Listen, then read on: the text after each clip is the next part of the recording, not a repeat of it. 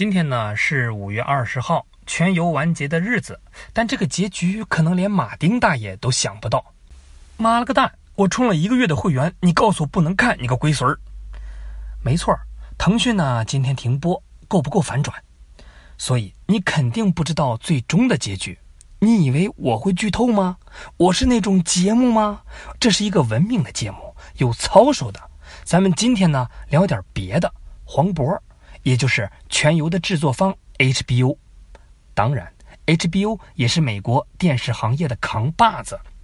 那黄渤是家啥样的公司呢？为啥能拍出这烂尾啊？不是这么牛掰的剧呢？这当然离不开黄渤的努力。所以今天的主题就和 HBO 有关。听懂今天的故事，你就学会了如何创业。纵观 HBO 的发展历史，你就会发现，它的命运就跟它的电视剧一样，一波三折。首先呢，咱们先搞清楚一件事儿：HBO 是一家电视台，就好比芒果、荔枝台这种。只不过 HBO 得花钱才能看。说到这儿，就不得不多说一句：美国人民是怎么看电视的呢？哟，是不是每家每户有口大锅？你可拉倒吧！美国呢，有阵子一直走背字儿，不是在大萧条里挨饿，就是在二战和别人掐架。后来总算是消停了，但得找点乐子来忘掉那段苦逼的日子吧。靠啥呢？大保健吗？正经的啊，是看电视啊。当时呢，这玩意儿已经在美国嗷嗷的普及开了，而且能看又能听，全家老少都喜欢。不过呢，就是手疼。其实和咱们当年一样，要想看清楚，你得拍呀。其实当时美国人民看电视并没有多容易。话说最开始的电视呢叫无线电视，大概是这么运转的：电视塔用来发射电视信号，里边呢有电视内容，然后电视天线用来接收电视信号，通过电视信号，节目就从电视塔传到你家电视上。这个时候。你才能窝在沙发里抱着妹子嗑着瓜子儿，舒服的看节目。当时美国电视台主要有三家，而且提供的节目都是免费的，随便翻随便看。但电视台要做节目，是不是得养员工啊？那养员工的钱打哪儿来呢？广告商啊！但广告就是要广而告之，所以要想甲方爸爸掏钱，电视节目的收视率要高啊！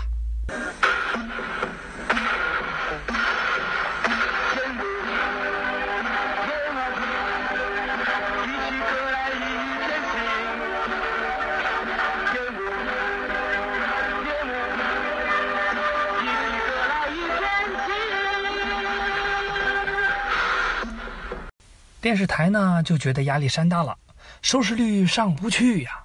因为无线电视有个问题，万一遇到高楼、高山啥的，信号呢就只能歇菜。那有个电视有毛用啊？所以呢，别说收视率，连通信率都快没了。咋整？有的电视台呢就想到了办法，那扯根电缆到每家每户，这不就有信号了吗？这就是后来出现的有线电视。帮大家扯电缆的电视台呢，就叫有线电视台。好了，收视率呢算是上去了，但直击灵魂的问题又来了：扯电缆的钱谁出？答案也是直击灵魂，羊毛出在羊身上啊！于是，一些有线电视台决定找观众啊，也就是现在说的会员费。于是，这时候的电视台一边紧抱广告商爸爸的大腿。一边抓紧会员费，真正做到了两手抓两开花。说了这么多，HBO 呢？这个时候的 HBO 还是一个小屌丝，正跟着其他电台打酱油。但凡是个屌丝，只要有机会，谁不想逆袭呀？但怎么逆袭呢？HBO 决定放弃广告商爸爸的大腿，以后呢只抓会员费。这种掐断广告的操作。就跟现在很多网站成为会员就能跳过六十秒的广告一样，人家刚出道就开玩了。很明显，这波操作提升了用户体验，所以说 HBO 的这次选择是一次成功的互联网产品思维呀。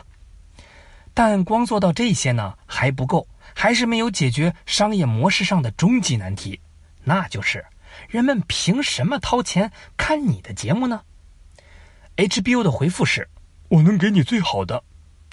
那什么是最好的呢？一开始啊，HBO 和其他电视台一样，只播放一些体育赛事、娱乐节目啥的。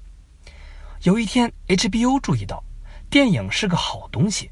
但观看方式有 bug。首先呢，你得跑去电影院看；另外呢，很容易错过档期。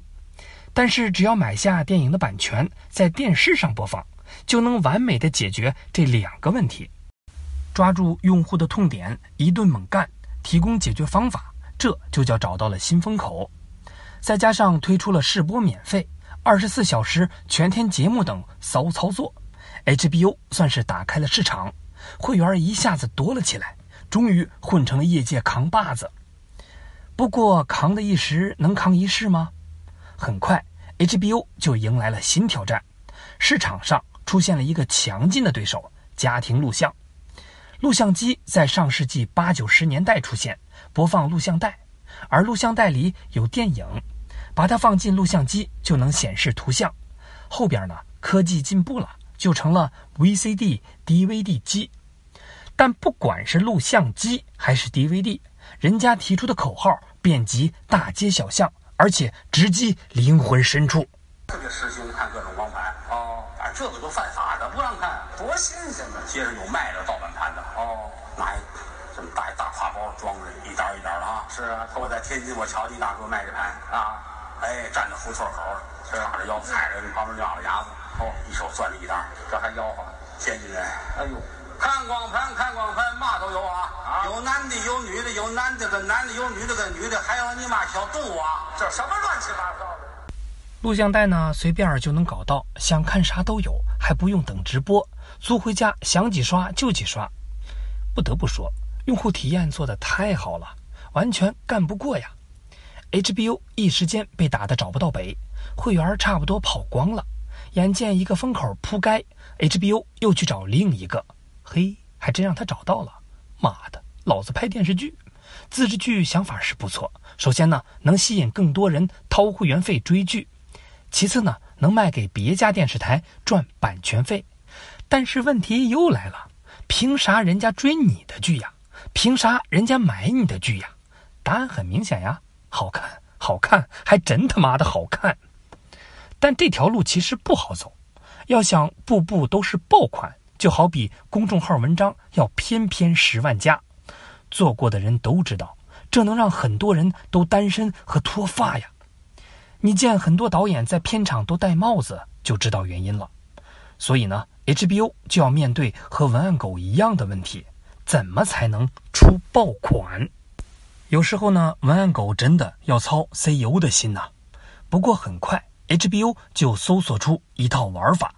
首先呢，要发现大家的兴趣点，比如新一代观众爱看啥，要做调研。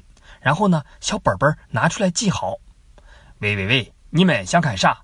魔幻、史诗、主角死光光。然后呢，就是扒拉一大堆的素材，找到合适的买下版权，而且一般都是独家版权。顺着这个路子，终于有了《权力的游戏》。又叫一个兵人跑了八季到达战场，结果呢被小萝莉一秒捅成冰渣渣的故事。不过说实话，HBO 在拍剧这事儿上做法呢很讲究，那就是烧钱，往死里烧钱，要出爆款和高品质。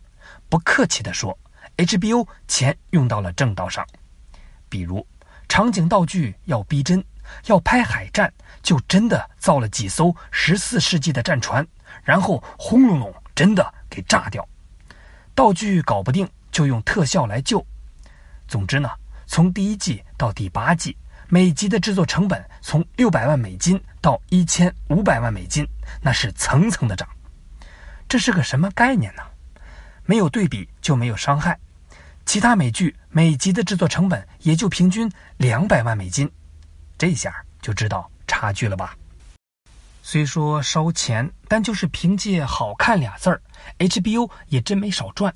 比如会员费，光是美国人一年就能贡献三亿多。